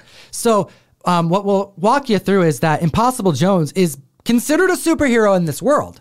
She's a newer superhero. However, at heart, she's a thief, and she wants to keep this guy's up. Like, It's almost like a perfect cover for her to continue being a thief. yeah, she, Because you people know. don't suspect her. And what we see here is her trying to steal back something that Holidays, the villain, has just stolen. Um, Can you zoom in on this panel with the guns down here? Because this was the first time I so like laughed. this is the this is like what you see first. You see our hero getting shot in the in the chest, not going through her, bouncing through her and out of her, similar to what you would you know like Mr. Fantastic. Mr. Fantastic, right? Yeah. Plastic got, Man. She's got stretchy powers. Yes, stretchy powers, but not just that. She's Turns got her these. hands into guns. she turns her hands into fist guns and just knocks these characters out. Right? It's cute. So It's funny. It's, it's funny. It's cute, but it's also mature. There's a reminds me of there's the enough. mask in a way too. A little bit. Oh, that's a good point. There is Yeah. a good amount of like Dark Horse Mask in here too. So in the getaway, during the getaway, we have Impossible Jones taking out her slingshot and just taking her out. So she's got a handful of powers that it spans a spectrum here. She can stretch, she can deflect bullets, she can, you know, create guns out of herself, but she also can shoot slingshots like it's a gun. I mean, I just assume she made rubber gun shapes out of her hands and like. Oh, maybe that's no- what it is. Yeah, yeah, she kind of like punches Blue of the end of Beetle esque type of thing, right? And I love how Holly Days has uh, rockets on the bottom of her like ice skates. Right. It's just a weird touch that I that I appreciate. So one thing here that's fun about the character is that when she takes out Holly Days, she tells her, "Hey, you know, just stay on the down low a little bit. Let, don't make too much noise. Like, don't." he's telling her, "Stay out of trouble for a little bit," because in the event that she causes more trouble, to keep up this superhero persona, she's gonna actually have to take her in to the authorities. But she's gonna choose not to do it in this moment, and instead say, "We should go get some drinks." Yeah. because like you know I don't really have any friends to talk to. So clearly, Impossible Jones is a villain. She's an anti-hero at best, but because she has to keep up the superhero personality, she's going to do what has to be done because it's to her advantage that the community, the society, thinks of her as a savior, as a person that's going to protect them. I just had a lot of fun with this. She's trying to steal stuff, comic fam. It, it's it also kind of reminds me of uh, Marjorie Finnegan from, Yeah. from AWA in that way too, like someone who's just But very different. Thankfully, it's not as strange and gross as that comic turned out to be. But But I did call her Dr. Manhattan for a reason because we do have an origin story that takes place in issue number one where her and her crew are, you know, they were going through doing a robbery and she gets locked in this machine that can how often only, does this happen? Yeah, like she gets locked in and then the machine gets turned on and it's this is this is Doctor Manhattan. this is Dr. Manhattan's origin story. Right. You know, like this is literally how it happens. So this is how she becomes like this Mr. Fantastic esque type of character. Did you get that cool panel where she like reappears and falls into all the all the pipes or something underneath, and she's just a big rubbery mess? Did I? Right there. You did. Yeah, there you go. Yeah. That was fun. So she, this is her realizing that she has superpowers. But as mentioned, it's not just about this one particular character. We have a bunch of other superheroes in this comic book that all Oh, have yeah. such distinct personalities, um, comedic timing, and designs themselves that This is I'm just fun to read. It makes I it so damn fun. Say that enough. just I was so excited to This guy, this, this guy, even Steven, I really, I really like. His name is Even Steven. How cool is that? exactly half and half on both sides. Almost to the point where he, you can tell by reading his dialogue too that he's got some kind of mental hang up. He's like Mr. A, like Ditko Mr. A or Rorschach a little bit. You know, he's he's like, please say my full name because they call him Steven. And he's like, no, no, it's even Steven. Say my full name. We we need to deal guy- with each other equally. he calls this guy Captain Lightning, and he wants to be called even Steven in return. Like you can't just call me one name. I need both because I called you Captain Lightning, and you call me even Steven. It's got to be two and two and even on both sides. Otherwise, this is not going to work. He just he keeps he keeps bringing it up, and it's like okay, this is funny. I enjoy some, that. yeah, it's just like this weird uh, quirk that this guy has, and I, I really dig it. But seldomly do you get introduced to so many characters in a comic book in a fresh world, superheroes nonetheless, and find a liking to so many of them right out the gate. Right. Usually, this kind of thing would irritate me or bug me or make me roll my eyes, and it didn't. I was I was pleasantly surprised with this run. Comic fam, Impossible Jones, put it on your pull list. You're going to be excited. Issue two was fantastic, and the story has just begun. And really, when you have such a great writer on the on the comic, it's no surprise. And it's by Scout Comics. No surprise. All right, Win. Hit the like, slap the subscribe. We got our last book here to talk about, and then we're gonna hit you with some crazy breaking comic news that I'm still stunned about that took place that has virtually no coverage on, but we'll get to it because did Donny Cates ruin Venom for me? That is literally the subject of this conversation because we're talking about Venom number one, Ram V. Ram V. Al, Al Ewing, Ewing. kind, Kind of. of. Yeah. All right. So let's just get into this. I've chatted with you, Ryan, about doing this book.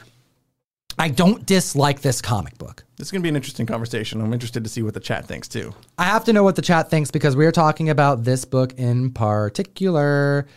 Venom number one. We had a legendary run by Sir Cates take place, multiple issues. I mean, how many issues were there? It was like 50 issues in that run. 2018 or something. It's been a few years. Yeah, 2018 to December of last year. And then we had Venom number one kick off. And we are about four issues in now, five issues into this run. And we have two writers on this, Al Ewing and Ram V. However, it's kind of more uh, Ram V than It's definitely Al not. Ewing, A, so far, it is not a 50-50 split. which I'm, I'm, I'm disappointed about. More like a 90-10 at this point. So is your okay, let, us talk about the narrative and did Donny Cates ruin Venom for me? Let's let's get into that next. Let's talk about what actually is going on in this comic book, where we pick off, because a lot of members were a little concerned about their, you know, like whoever took on the run next, just kind of going in a different direction than Sir Cates brought us on. You know, with Dylan Brock and the King in Black and Eddie Brock being the Lord of the Symbiotes, essentially. It didn't stop, which so I'm, I, I applaud. Was that they would do what Donny Cates actually did with Hulk after taking over Immortal Hulk, and he kind of just ignored a lot of the stuff that Al Ewing did at the end of Immortal Hulk and started his own story. Yeah. This Al Ewing did not do the same thing to Donny Cates, which is a weird. It's weird that it's about both of these same writers, but they carried over a lot of the the leftover stuff from the end of the last Venom run, which is always appreciated. Let's let's uh you know, in preparation for this here today, I reread all of Donny Cates Venom because I Commitment. couldn't I had to. I, I read like I, I read issue one of Venom the the the Ram V, and then we also read issue two, and then I'm like, I guess I gotta see what what is it that I'm not getting from this run that I was getting from the last run because I don't dislike this comic, but there's something missing, and hot damn was Sir Cates' run on Venom good. That's all. I, that's what I like. Oh yeah, that's all it was. It's like every damn issue was just was so damn good that it, it, soured the taste for other Venom comics. I, I want the absolute carnage. I want the Venom Island again. I want Dylan Brock. I want uh, the Maker and all these just outstanding places that Donny Cates took us on in Venom. I want that here. And we're four or five issues into Venom 1. And yeah, we're getting more progression in Dylan Brock. That's great. But we're not getting a whole lot of Eddie Brock. And I think that may be coming. But let's let, us let us catch him up. What's going on? At least in this first issue, the groundwork is set up that Dylan Brock is on planet Earth. Eddie Brock is in outer space. That's right. And we have Ram V writing the Dylan Brock Earthbound stuff, Al Ewing writing the Eddie Brock trippy space stuff, which you can see here. Eddie Brock is the Lord of the Symbiotes. He's all places at once. He's controlling all of them to a certain degree. He can see and experiencing their past, their future. The dude can even time travel now because of this Yeah. craziness. But we haven't really explored a lot of this because No, you just get a taste of it, this Ryan, is, in this the is first. only featured in the first issue because the following issues are heavily focused on Dylan Brock's Earthbound story. That's right. And it's not bad. I like reading about Dylan. You know, this Sure. is something I was actually hoping Donny would do more of. I wasn't. I didn't have a problem with it because the the Venom run he did was so great. But we are getting kind of Dylan's focus that I think he was that we were expecting to get maybe even last year, and we're getting it more now by a different writer. He's in school. He's getting into fights. You know, he, he's got Sleeper, which is one of my favorite parts of this book. I really wanted to bond with Sleeper. I thought that would be really cool, but It'll happen. you think it'll happen? Oh, yeah. He's bonded with Venom though, so who knows?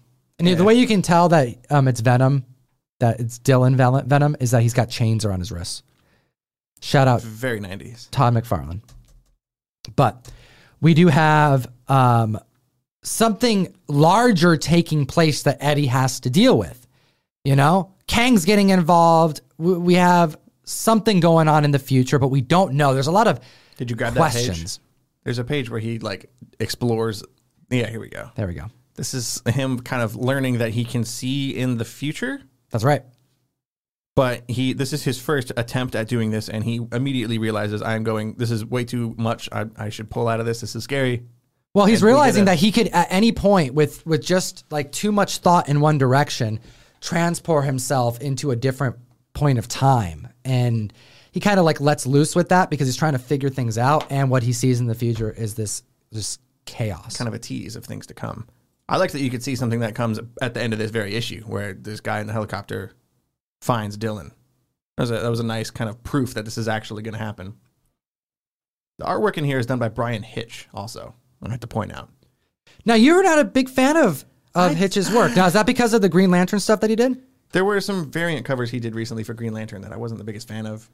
Um, I don't know. I think See, again, is this is this in reverse now? you've talked Is- about how you missed. I Donny miss Cates. Donny. Is it you missing Ryan Stegman? I really miss Ryan Stegman drawing. The That's what it is, right? like something. I, I, this isn't bad artwork by by any by any definition, but No, I it's love- beautiful. I mean, it's great.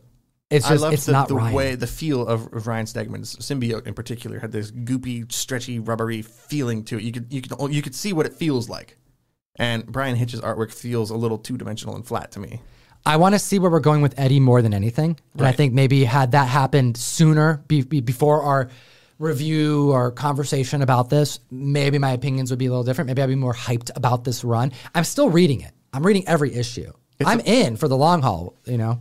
It's a formatting thing. I think the first issue, unfortunately, decided to roughly split in half. Half of the book was about Dylan, half of it was about Eddie Brock. See, and I would have liked that. Right. I thought that that's how they were going to do every single issue. You know, Al Ewing taking care of the Eddie stuff, Ram V taking care of the Dylan Brock stuff. We get a little bit of both every single issue, but no, Eddie's kind of like barely there, and we're getting a Dylan Brock narrative. That's great, but the Dylan Brock narrative is like, I mean, we just had this huge Knull event, symbiotes everywhere. You can't you can't beat defeat Knull. Maybe that's why they're like- dialing it back a bit and like saying, let's get something a little more grounded, a little more earthbound, a little more personal. But more grounded is like. turned into like the government trying to take out symbiotes again. And it's like, Right. oh, we need a symbiote nullifier gun. And now it makes it so symbiotes are like kind of easy to take on. And it's like, yo, we were just like, these are like the most lethal things we were talking about two months ago. And they're bringing all this life protecting, you know, the what is it, the Life Foundation, The Life Foundation from the from the Lethal Protector run. Mm-hmm. They're, they're doing they're doing a lot of callbacks, and Which isn't bad. Again, I'm not upset. I'm just, it's different. ah, it's different. And I'm, I miss Sir Cates on the run. I'm excited to read Hulk. Maybe I'm going to say the same thing about Donny Cates. That would be so funny. Have you not read Hulk yet? I've only read the first issue, first two issues. Yeah. Yeah, it's up to three, so you're not you're not. Yeah. I, I gotta, I gotta catch up. it's interesting. I'll say that much. But I think if if this if this Venom story had done this half and half Dylan, half Eddie all the way through, I think we'd have a, a different a different comic book. And it looks like the second. I'm assuming the second story arc is going to pick up more of the Eddie Brock stuff and less of the Dylan stuff. Do you think uh, Ramen and Al are gonna switch off? It's like they're taking turns, you know, swapping out writing, which is usually what you see when they swap out artists, because it's Sure. much harder to draw a book than it is to, to write one, really. True, true, true. Comic fam, what do you think about Venom? Is is am I off here? Is Tom I- off? Am I off? Am, am am I? Is this analysis like I just I'm not, I haven't read this closely enough or something? But it's just not gripping me in the way that the last run did. But I'm in it. I'm gonna I'm gonna read it all, and, I, and I'm hyped about it. I I, I, I really like the setup that Eddie Brock has, and I think that's what a lot of people shared at the end of King in Black. You know, like oh man, this is different. Eddie is not bonded with the symbiote anymore. Dylan's dealing with his stuff. Venom's. De- we have multiple narratives. We have Dylan, we have Venom, and we have Eddie Brock, written by two different writers. And now time displacement, we have like some stuff happening in the future, some stuff happening in the past. Like that's a lot of fun ideas that are all being developed. So that's why I'm in it. It's like they haul. threw all of this at us in issue one, and then they kind of pulled a bunch of it away from us and said, "Not yet. You can't. Nope. You can't get that We're yet." going to We're high gonna- school and Dylan's gonna get beat up. Yeah. You know, all right. Well, I got beat up in high school, man. I know. What I know like. what it's like. I don't like it. Mom, I don't want to read it anymore. I don't want to do my homework. All right, comic fam, we are reading comics. What are you reading? Let us know in the comment section below. Venom, Impossible Jones, Echo Land, and Batman. Woo! Good comics. It's a good week. It was actually a really good week, man. Like I seldom am, am reading books. I'm like, oh damn. I was worried about Echolands, Right. But then I'm like, ooh, I, issue was, I two, didn't think issue you three. would like Echolands personally. Yeah, yeah, it's, it's all good, man. It's all good. The the art, the stuff in the back is what seals it for me. The, inter- the interviews. I don't really care for the fact that four pages out of every issue is him explaining all the albums he listens to while he draws. I'm not a music I was person. wondering because you're not a music person. I don't care. And I look at that list Oh, and I'm that's just like, so funny. Part of me is like, oh, you jerk. You're just trying to humble brag about all these super indie bands I listen to that nobody likes. Or best case scenario, I look at it and I'm like, yeah, I know that one. That's cool. Oh my goodness. Blade Runner soundtrack, awesome. Next page. Like, the Blade Runner soundtrack. know. All right, comic fam, we're talking about Spawn. Hit the like, slap the subscribe. But before we do that, we got to tell you about a big, big announcement. oh yeah, This is huge, man. I'm Are you, excited. are you hyped? Can't you tell? I think you're hyped.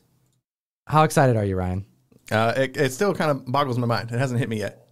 All right, shout out Bird City Comics. I got reached out by Bird City Comics and they're like, yo, I got a really dope cover. I'm wondering if you're interested in collaborating on it. And it was for a run that I was trying to make a variant happen for, but the stars didn't align. I got a lot of projects happening, and I'm like, you know what? I'm probably gonna have to pass on this cover. And I wanted to do something. But then Bird City Comics hit me up. Great shop, birdcitycomics.com. And they have this cover for a comic book. And it was like the stars aligned. We have Radiant Red, which is one of Ryan's favorite ongoing superhero universes. Shout out Kyle Higgins. Shout out Radiant Black. Yes, the main the main title of this Exactly. universe. Yeah, Which we've done a review on as well. it was on my top ten books of 2021 video. But also, you like R.L. Stine. I'm a, I was a big Goosebumps kid back in the day, so this So- was a, this was an interesting crossover for me. So I had to do it. Ladies and gentlemen, we have the first Comic Tom Fire Guy Ryan exclusive. Oh, comic fam, it's happened. You're on Flame on, I'm on fire. That's that's that's like the you part of this logo. Shout out Nate Johnson. stuff. But take a look at this. We have our first exclusive, and we've teamed up with, as mentioned, Bird City Comics to release this. And they're going to be doing a pre sale of this comic book starting, I think it's like next week, the 11th. I, I I put it down somewhere. Um, actually, I should probably say that. You should know because I don't. I know. should know. It's it's. I wrote it down here. Um, they will be Oh, printing right out uh, February 11th at birdcitycomics.com. They're printing 750 of these. They said they're going to send us some comps. Um, I want to have. I want to get you some copies, Ryan, Thank and you. myself. So we're going to get like 100 or 150 of these. Oh, wow. So if you Okay. want to buy them from us, we're going to have them early March. But Bird City Comics is selling the bulk of this run. Our logos are on the back. And without further ado, why don't we show them the book? First off, I'm going to show you what the homage is to. We have R.L. Stine, Goosebumps, Attack of the Mutant. I don't think I read this one. He's no superhero. He's a supervillain. You never read this one? I don't know if I read this. This one. is like one of the most classic Goosebumps books that exists, man. Oh man. There we go. So Ryan, between now and the end of go- next month, Where do you find Goosebumps books? I don't know, man. I kind of wanted to collect them, man. I thought it'd be cool to have a whole run of them, right? So, without further ado, the first Comic Tom Fire Guy Ryan exclusive, I present the Radiant Red. Oh, I can do a better shot of that. Boom! Boom. Look at that book. Red or not, here I come. Get it? Boom. Red or not? How does it feel? This That's is cool. this is our book, man. I'm glad it's not a book I didn't really care about either. I was worried. I wouldn't have done that to you, man. Okay, good. I wouldn't have done that to you. No, no, it's important because like the the comics that we make exclusives for, they, they gotta speak to me. We're gonna talk about them on the mic. There's something that I want to be excited about. You know, I'm gonna say no to a lot before I get to the one that's gonna work. But as soon as I saw the homage, I saw the the title for the homage. I thought, Fire Guy Ryan, this is your time. Let's do it. We're gonna do an exclusive together. So, Bird City Comics, February 13th. Excuse me, February 11th on their website. You can get a pre order in for this. 750 will be printed. Who knows what damages will be like on this book. Um, and we will have copies. We'll probably sell them on Whatnot or our website early next month if you want to get them from us. Very cool. Either way, you should be reading Radiant Black and Radiant Red when this spin-off drops in March. So The five, last time- five issue spin-off series. You know, when reading Impossible Jones and being so excited about the superhero world building happening, the last time that really happened, maybe Eris's book, Right. That's what I was. Ordinary that's Gods, So right? recent. Yeah. um, between both of those, I, I think like I, I think those three, I think these three superhero worlds: Radiant Black, Ordinary Gods, and Radiant Red. Astonishing times. Astonishing times. Excuse Okay. me. Getting your Kyle Higgins wires crossed. Oh my gosh, what am I doing? The Higgins wires be crossed. Because it's trash. There we go. That's me. Uh, my brain. Tom's trash. I'm not Kyle trash. Higgins. Uh, yeah, Kyle Higgins. I love. I love Kyle Higgins. Yes. Oh my goodness. All right, here we go. Radiant Red. It's coming. And now let's chat about Spawn because we got to. Comic fam, this is insane. Okay, so this is what happened. Can Key I, Collector can I, Comics. Can I interrupt you real quick? Yeah, do it. The other day when you called me to prep for the show, Yeah. I was on the way out the house. You know, I was getting in my car to start driving. I was going to get food. And, and Tom, we're, we're prepping the show, and Tom dumps this whole Spawn story on me. And I'm like, parked outside waiting to go through the drive-through. Were you waiting like you didn't want to go through the drive-through didn't yet? want to like order food while I'm on the. Oh, I'm paying attention. Let me get this and this and this and this. You know. Oh my gosh, that's so funny. Okay, so this is what's crazy, comic fam. It's a this cool is, story. It's a, it's a great story because it shows you what happens behind the scenes a little bit, um, specifically Key Collector Comics and how important it is to to keep up on the marketplace in the way that this gentleman and team does over there. So Shout out Nick. Shout out Nick Calanese. We love you over here. So, we have this comic book to tell you about Spawn, issue number 306. 306. Looks oh like it. Yep. Looks like it. This is the variant NetherRealms Mortal Kombat DLC game edition. All right. This is a variant that a lot of people don't know about because it was intended for distribution in 2020 during the Final Kombat uh, Mortal Kombat live gaming competition that was held in Chicago that was canceled Okay. because of the pandemic. All right. So, what was interesting is that there was apparently a $2,500 sale for this comic book. Hot damn. That is insane. So they printed all of these as they were intended to give out to the people fighting in this video game tournament that got canceled. And and individuals there. Like it was supposed to be a promotional thing, given a, giving them away. but then they canceled the event, but they still have all these comics made. So that's the question. What happened to these comic books? So, first off, this was an alert done by Key Collector, and he titled it a cautionary alert. This was an alert that wasn't to tell you, look how expensive this book is selling for. No, on the contrary, it was a, this book is selling for an amount that seems high for the information that we know. And that's why I wanted to bring it to the mic because what's happened over the last two weeks as it pertains to Key Collector Comics, Spawn, the McFarlane team, and the convention house that hosted this whole thing, or at least I was planning on hosting it, is amazing. So, Key Collector sends out the alert cautionary alert. This book was supposed to have been given away. We have no word on what happened to it because the convention was shut down. No one attended. So, how are individuals getting this and who has them? Because you have to assume if none of them were given away, they're all together. Right. They could all be in one box. Does one person have these? Like that's some of the things that starts to to come up, you know? You start to think about, wait a minute. Are these prices inflated? Is someone or a team or someone doing something to try to make the most money they can on a book that shouldn't sell for the amounts that it's going for because of this artificial scarcity in that theory, if whoever might have this stash were to release the entire stash all at once online, the price would drop because there's a bunch of them. yeah, everyone has it, right? So you're saying if they trickle them out one by one or some small number to kind of make sure the scarcity makes the price high, is what you're saying, like some kind of manipulation. exactly. Okay. So currently there are two copies graded on the census at 9.8, one copy at a 9.6, a 9.2, a 9.0, and an 8.5. That is it. So in over now going on two years now, there's only been a handful of copies that were graded. We're, we've been told of sales that exceed $2,500. This is the recipe for something possibly wrong or something glorious to have taken place. Either we have one of the scarcest, most collectible Spawn McFarlane comics that's ever been created, or we don't, and one person is arbitrarily moving the needle on the market. Now, how do we figure this out? Well, Key Collector did. And kudos to Nick and team over there. So they reached out after communicating the information as Key Collector knew it, reached out to McFarlane's team for a response, and they provided a response. That is something that seldomly happens.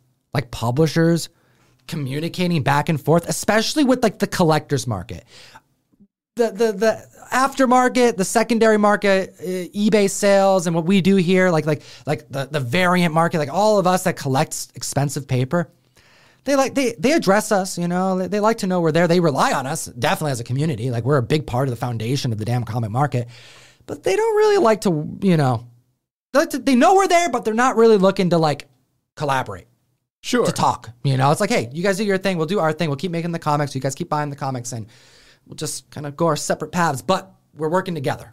It's kind of a weird thing, but I've been doing this for four years. I've experienced it head on multiple times, right? So, this was McFarlane's response about this Spawn giveaway. Uh, McFarlane teams, rather. So, this was a small event to begin with. Only a couple hundred issues were produced. Interesting. We now have a proximate print count. Hot damn. Telling us the information. I love it. It was canceled to the public, but it was still held in private for the players. What we were told is that less than 50 copies were distributed by the event organizers to the players and their plus ones. Okay, so if there's So 50 it went out to uh, uh, some people. some people got this. The rest, along with all other free swag, was trashed due to the cost of shipping it back to the McFarlane offices. We have worked with them before, so there is no reason to believe that this was not the case. I know the guys of, on some of the Spawn groups are pretty relentless when it comes to rare Spawn issues, and I know several of them reached out to the players themselves to get a copy. I think it would be fair to say that less than 50 copies exist out in the wild at this point. I hope this helps. The conclusion by Key Collector Comics is summarized as the following It is difficult to determine how many of these exist, but chances are that it is one of the scarcest variants considering it was going to be given away at an event that was to take place at the Park West Theater in Chicago. Nick, uh, key collector Nick Colonese did the research, contacted the Chicago event to find out that it has an occupancy max of a thousand individuals. That gives you an idea. McFarlane's camp saying there's only a few hundred. There could only be at max a thousand people. During pandemic, it would have been even lower. Thus, stars are aligning here. I've said that a couple times. We have possibly one of the rarest Spawn exclusives that's ever been created. Or we don't. When you told this to me the other day, I was I was mostly listening. the rest of me was thinking like Taco Bell, Taco Bell. Taco What did you order from Taco Bell, Ryan? I was right there in the parking lot the whole time, like uh huh, uh huh.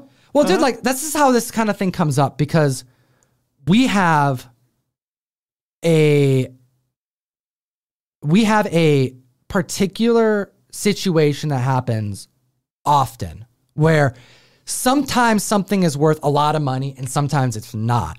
And that's completely dependent on distribution and what exists. And that information is like seldomly available to the public.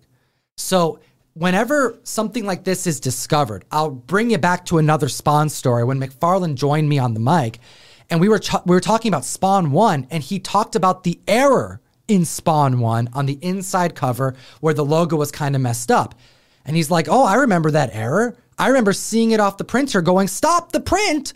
This is screwed up. You need to fix this. And then it was like half the run got fixed. Him saying Who's that. even gonna notice? Screw it. Here's the thing a lot of people didn't notice. Yeah, I, I never know. Oh, I When mean, he went back on the mic to talk about it with me, all we saw for weeks after are people looking for that printing error because they knew this happened first. These were the first in the print run. McFarlane said it was half or less, maybe a little more, plus or minus 10, but it was near half. Had he said, oh, it was the first 20%, it would have been completely different. And people would be grading these things in mass. They would be requesting CG2C to put it on the label. They would sell it for double the amount. They're not, rightfully so, because, you know, it's about half the print run. It's the same print run, so it doesn't really matter. But people still gave a crap. They still wanted to have both copies because they are different. So, whenever we find more info out about how a comic book came to market, I find it fascinating because so many runs, variants, giveaways, they have a story. And sometimes the story is so intriguing that it like kind of adds to its excitement and makes it more collectible. like the uh, what was it that Spider-Man book that that girlfriend wrote on that we talked about Yeah. forever ago? Yeah, Like, I'm trying to you think know. of a, of a book that has a story to it. There's a lot of them, man. I mean, like this D twenty three variant. You know, this was given away. You know, it's I have it up here. You can't see it on the screen, but the, the sketch variant. It was given away at the D twenty three event during the first convention post the acquisition by Disney of Marvel Comics, or acquisition of Marvel by Disney. Well, uh, you know, It's only a matter of time before Mickey shows up in the MCU. Mickey's actually going to be in the next book of Boba. Right. Yeah, if you it. didn't know. Comic fam, we've talked about comic books. Shout out to Key Collector Comics for doing this uh, analysis of Spawn 306, the giveaway. Keep an eye out for it. Apparently, according to McFarlane's team, under 60, 50 even made it out there, and the rest were tossed. It could have been a few hundred copies. It could have been upwards of a thousand copies. I bet it was closer to the, the, the lower amount. But regardless, information coming out to the Either community that's is best. Super small print run. Very small. We appreciate your time today, Comic Fam. I want to remind you if you like what we do and you want to support the show, we are in active enrollment for the February mystery mail call. We have Thor 20 going out one per box. We have I Know What You Did Last Summer, Stray Dogs Dog Days, issue number one homage, and a Watchmen homage, The Space Cadet. That's right. Shout out Hendrix, uh, Hendrick. He is the writer of The Recount. He made a kid's book. Pretty cool. Um, one per box. We are in open enrollment for one more week. You got one week left. One week left. ComicTom101.com. Every one of these books that you see on screen is going to be in the box, and you have a chance at getting a Star Wars number one graded at 8.5. We have some other books going out there too, but we just haven't updated the website yet. And if you want to join us every single Wednesday, we actually do streams hour by hour, starting at 2 o'clock with Gem Mint It's your boy Gem Mint. on the best new app to buy and sell collectibles, whatnot, available for both Androids and iPhones. We do auctions that start as little as 60, 30, 20, and sometimes even 15 seconds long that are a dollar start. Ryan actually hosted here your first. You did your first stream on there. Russ was there. He was but, helping. Yeah, this is uh, this next week he's going to be completely behind the camera, and then the week after that he's not even going to be there. What was your experience? A little nervous. It was nervous, but like be. I'm here. There's like way more people. There's 136 people in here right now compared to you know a handful on the whatnot stuff. But I gotta I gotta know a lot more on that show, so it's a little it's a little different. But what was it like? It's fun. Talking to the community. It's fast paced. It's you're there, you're on stream, you're holding up comics, you're you're, you're talking about what you're actually dealing with, and Right. you can interact with the community. It's my favorite method of selling comics and buying comics that I've experienced in quite a long time. Outside of like a set it and forget it like subscription service. You know? My only experience is the Guru's claim sale. yeah, it's, So it's very similar, There's but different vibes on the whatnot. It's a little more intimate. You can that's right. have more conversations with people versus wild claims happening left and right on that thing. Well, join us on Wednesday starting at 2 o'clock. Then we have Nerdy Girl Comics, Danielle. Russ, the comic sensei, Milgie goes at 4. I go at 5. My dad, Comic Pops, rocks the mic after me from 6 to 7. Then we got Sammy and Tony from Skeleton Key Comics, the powerful Rage Theo at 8. And then we end with the Golden Age Guru. We hit 50,000 subscribers this past week. Thank you. You're welcome. I appreciate the comic fam. I'm one of them. You are one of those subscribers, and it, it means a lot. It was a very uh, kind of a surreal week because we hit 50K one day, and then just three days later or so, it was our four year anniversary on YouTube. Good timing. Yeah. Is it, does it feel like we've been doing this for four years? I've I've been saying three years a lot on accident, just because last year doesn't feel like it counted. It's very strange. Maybe it's because like the pandemic and, and things. You Once know. you hit 30, time just doesn't count anymore. I'm yeah, you just kind of stop stop it's like, oh, caring about been- time. I'm already 33 now. So, oh, cool. Time's just on double speed at this point, I guess, until you die. well, I just wanted to thank the community um, live on camera. It's been an amazing four years. Um, easily the, the funnest thing I've ever done in my life as it pertains to Same. to, to work and to hobbies and to just like in general community building, friendships, things like that. It- it's just been a, a wild ride, but it's been excellent. And what I'll tell you is that we're doing a 55,000 subscriber giveaway. We're going to keep the milestone giveaways coming. Um, we have an Omni Man issue number one of Invinci- well, rather Omni Man cover, Tyler Kirkham, whatnot exclusive of Invincible One with Omni Man bloodied on the cover. Comment on this video. Comment on all of our videos. We're gonna randomly pick one of them and do a random comment picker. I want you to win this book. It's an expensive book, a few hundred bucks, and we're gonna add to this pile over time. After 25, you get an insurance break, says Richard Vloth. That is true. You actually get a pretty nice insurance break. Well, that's good to know. So that's like one of the positive things about being in our 30s, Ryan. I'm There's- 31 now. There's few positives. You are. I was in my 20s when I started this channel. You were. That is how math works. So That's was how I. math- How it goes, man. How it Barely, goes. but I was. Yo, I appreciate all you guys. And shout out to the other members of the YouTube fam who are hitting their four years. It's got to be happening now. on YouTube, Tom? What was that? Are you subscribed to me on YouTube? Yeah. At Fire Guy Ryan on YouTube? Yeah, yeah. And, it- and you're uh, one of the recommended channels on the on the YouTube channel. Okay. So we have good to know. in this month. sure. It's not just our channel though that hit four years because Bueller started within two weeks of us. So shout out Comics with Bueller. I want to see everybody who are in the chat to to give Bueller some love over this next month. He's actually about to embark on a huge quest. He had his final coffee and comics show this week, which was a little heartbreaking. Man, I was feeling sad watching that. I didn't even, I haven't even watched it yet. I, I don't know if I, I. I got yeah, it's, it's hard because he's like he's like thanking people, saying it's the last one. I'm like, oh my gosh! But what he's about to do is going to be glorious. I, so he better excited. come here, man. I keep every time I talk to him, he's Dude, mobile. Okay, for those of you who don't know, Bueller sold everything in his life. He sold his house to Bob.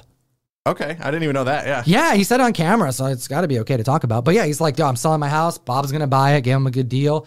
He bought a van. He's changed the van into like an RV home, and he's gonna just travel America, go to conventions, and try to hit every comic shop in existence. So it's still comics with Bueller. it's still comics Okay, with Bueller. I was worried he was just done with the No, whole thing. no, no, van no. No one's ever going to see him again. no, he's like he's got Wi-Fi on there, and Okay. he's got a freaking bathroom on that bus. Well, that's good. Yeah. He's, You he's know. gonna hit the road, and he Otherwise, told you'd be me stopping everywhere. he's like, but he's going like east. He's like not going to Washington first. We're like a half hour away from him. I know, but he's gonna go elsewhere first, man. I don't know what's What a going down. punk. So big shout out to Comics with Bueller. Be following his channel because he's about to start this huge journey.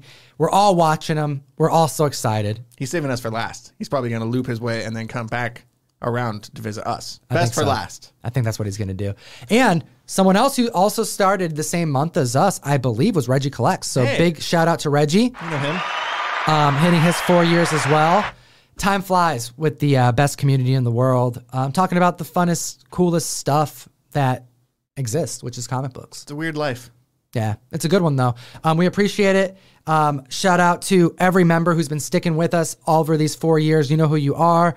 Um, some of you are still involved with the mystery mail call. Thank you to the grandfathered members who have been sticking with us over these years, making all this possible. In the last couple years, we have brought Ryan full time comics.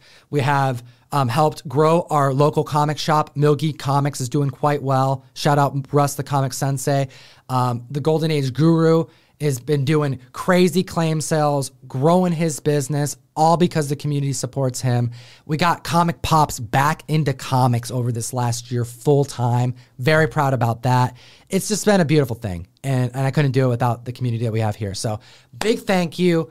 And that's podcast 54. 54. The same school bus number that I rode in elementary school. So this number is in my head. It's in his brain and it's in his in his uh, his noggin. Now it is useless. We appreciate you, comic fam, as always. Geek responsibly. And that's the show. Good. I'm sick of this stuff.